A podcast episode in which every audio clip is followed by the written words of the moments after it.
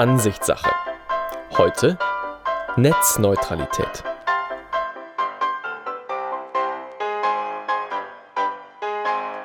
Ähm, hallo? Können Sie mich hören? Hat das Video schon geladen? Gut, ähm, Sie hören mich. Also ja, ich war mir nicht ganz sicher, ob das, was ich Ihnen zu sagen habe, wichtig genug ist, um im Internet schnell transportiert zu werden. Ich bin kein Unternehmen, habe keine Lobby im Rücken und stehe auch der Bundesregierung nicht so nah, dass ich da für mich irgendwelche Vorteile rausholen könnte. Aber alle werden doch im Internet gleich behandelt, sagen sie. Der Satz vor dem Recht sind alle gleich wirkt ja schon im realen Leben wie eine Farce aber im Internet ist er vollkommen deplatziert. Man kann diesen Satz zwar googeln, aber das ist auch schon das Einzige, was das Internet mit der Gleichheit aller verbindet. Justitia soll blind sein. Manchmal glaubt man wirklich daran. Vor allem, wenn man sich fragt, warum dieses zum Himmel schreiende Unrecht nicht erkannt wird, aber das ist ein anderes Thema. Zurück ins Internet. Wenn man als Naivling, so wie ich, vor dem Computer sitzt und sich den ganzen Sonntag hindurch von Seite zu Seite surft und am Ende weder schlauer noch dümmer ist, regt man sich nur manchmal auf, weil einige Seiten etwas verzögert laden. Na gut, da wird's wohl an der Internetverbindung liegen, keine Ahnung.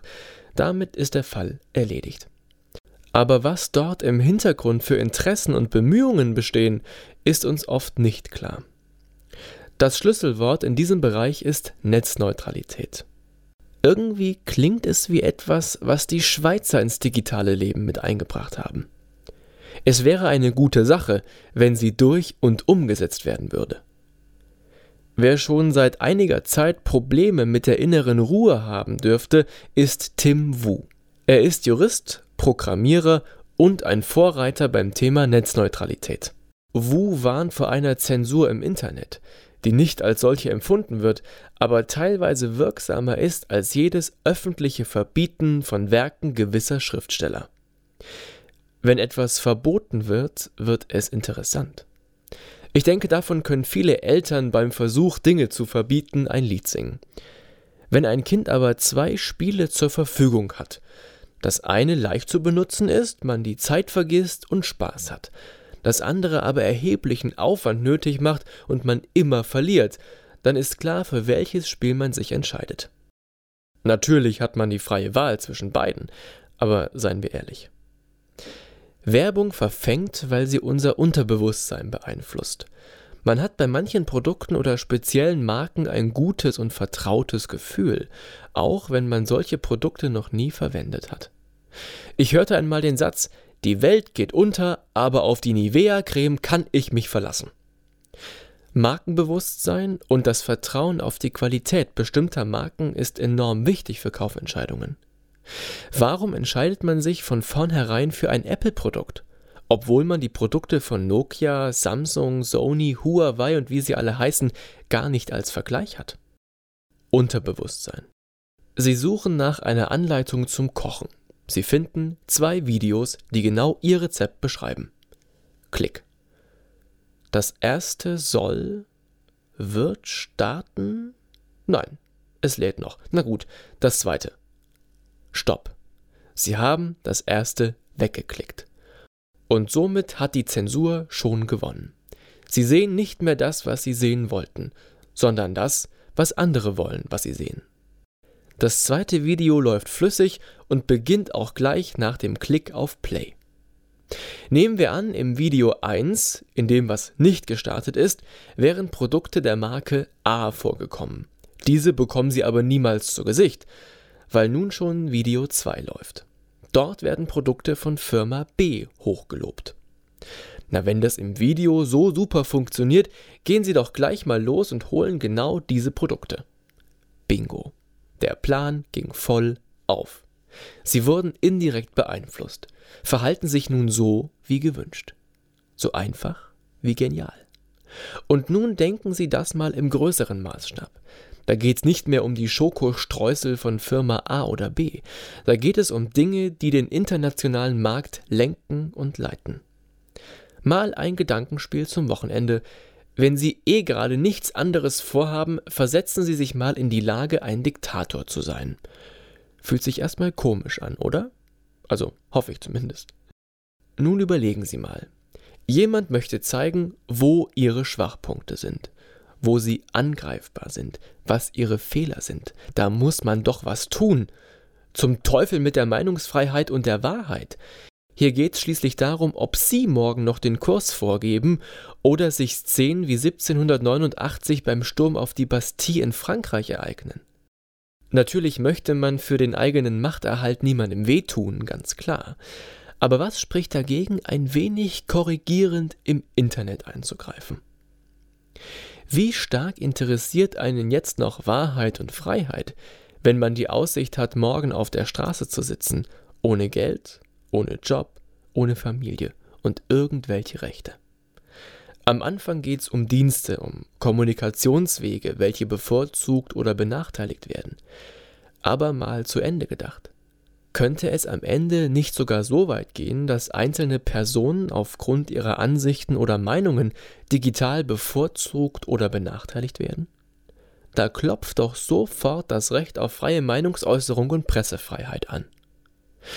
Klar, das Bild von eben war etwas übertrieben, aber am Ende geht es allen, die sagen wir mal, regulativ mitwirken, nur darum, mehr für sich selbst herauszuholen. Bisher war das nur sehr eingeschränkt möglich. Aber wenn nun die Netzneutralität abgebaut und am Ende vielleicht sogar aufgegeben wird, dann gute Nacht. Dann entwickeln sich Monopole, von denen wir heute noch gar keine Vorstellung haben. Die ganze Welt ist vernetzt. Und wer dort Macht hat, kann mehr bewirken als so manche Regierung. Natürlich können die Mächte aus dem Netz keine Gesetze erlassen oder beispielsweise die Pkw-Steuer senken, aber es kann eine Stimmung erzeugt werden, die sich wie ein Feuer in der Bevölkerung verbreitet. Dieses Können ist enorm gefährlich. Auch für die Sicherheit im eigenen Land. Da kommt mir der Ruf der Europäischen Union nach mehr Wettbewerb komisch vor. Ich habe Wettbewerb bisher immer so verstanden, dass man sich immer besser verkaufen soll als die Konkurrenz. Und das teilweise mit skrupellosen Mitteln. Am Ende will niemand der Verlierer sein. Ist dann ein digitaler Kampf nicht vorprogrammiert? Nationale Behörden in der EU können eine bestimmte Mindestqualität für den Internetzugang vorschreiben und falls diese nicht eingehalten wird, so können Netzbetreiber aufgrund einer überarbeiteten Richtlinie auch rechtlich dazu verpflichtet werden. Aber warum nicht gleich so? Der ehemalige US-Präsident Obama sprach sich immer für Netzneutralität aus. Aber das war wohl eine Sache, die sich trotz einiger gemeinsamer Tassen Tee im Laufe der Jahre nicht auf Bundeskanzlerin Merkel übertragen ließ. Sie möchte beispielsweise Privilegien für selbstfahrende Autos oder die Telemedizin. Beginnt da schon Zensur? Fraglich. Und dann kam Trump. Und nun soll die Netzneutralität niedergetrumpelt werden. Der Vorsitzende der US-Behörde für Kommunikationswege, Rundfunk, Satelliten und Kabel sprach in Bezug auf die Netzneutralität von einem Fehler, der revidiert werden muss. Konkret: Netzanbieter in den USA wurden 2015 im Title II des Communication Acts als Versorger eingestuft. Somit konnten sie staatlichen Regulierungen unterworfen werden, und genau diese Regelung soll rückgängig gemacht werden. Freier Wettbewerb nach den Regeln und der Kunst des freien Marktes. Bei vielen US-Bürgern und auch Unternehmen löst dieses Vorhaben Verständnislosigkeit und Besorgnis aus der Kongress wurde von Internetunternehmen gebeten, diesen Schritt nicht zu tun. Am 14. Dezember 2017 wurde in der US-Behörde für Kommunikationswege mit 3 zu 2 Stimmen gegen die Netzneutralität gestimmt. Die Situation in Deutschland ist besser. Der Bundestag tut einiges, um die Netzneutralität aufrechtzuerhalten. Ein großer deutscher Telefon- und Internetanbieter hatte den Plan, den Internetzugang ab einem gewissen Datenvolumen zu drosseln, eigene Dienste und Dienste von Vertragspartnern davon auszunehmen. Diesem Vorhaben machte der damalige Wirtschaftsminister Philipp Rösler einen Strich durch die Rechnung. Zuletzt gab es im August 2016 einen weiteren Schritt in Richtung Netzneutralität. Der sperrige Name Gesetz zur Auswahl und zum Anschluss von Telekommunikationsendgeräten besagt, dass Dienste durch gewisse Anbieter nicht mehr bevorzugt und andere dadurch benachteiligt werden dürfen. Momentan scheint das noch zu genügen. Aber ein Blick über den großen Teich genügt, um zu sehen, dass diese eigentlich westliche und fortschrittliche Haltung nicht mehr selbstverständlich ist. Dabei ist gerade in Zeiten, in welchen das Internet immer und immer wichtiger und einflussreicher wird, Gleichheit und Freiheit von Beeinflussung und Zensur wichtiger denn je. Aber auch das ist Ansichtssache. Vielen Dank für das Interesse. Ich hoffe, es waren ein, zwei interessante Gedanken und Denkanstöße dabei. Das Jahr 2017 neigt sich dem Ende zu und in gut einer Woche ist Heiligabend. Aufgrund der Feierlichkeiten in den kommenden Wochen wird die nächste Ansichtssache erst zu Beginn des nächsten Jahres erscheinen. Ich bemühe mich, schon am ersten Wochenende, also dem 6. oder 7. Januar 2018, mit der nächsten Folge zurück zu sein. Nun bleibt mir für dieses Jahr nichts mehr weiter übrig, als mich für das Interesse und die positiven Rückmeldungen zu bedanken, welche mich in den letzten Wochen erreicht haben.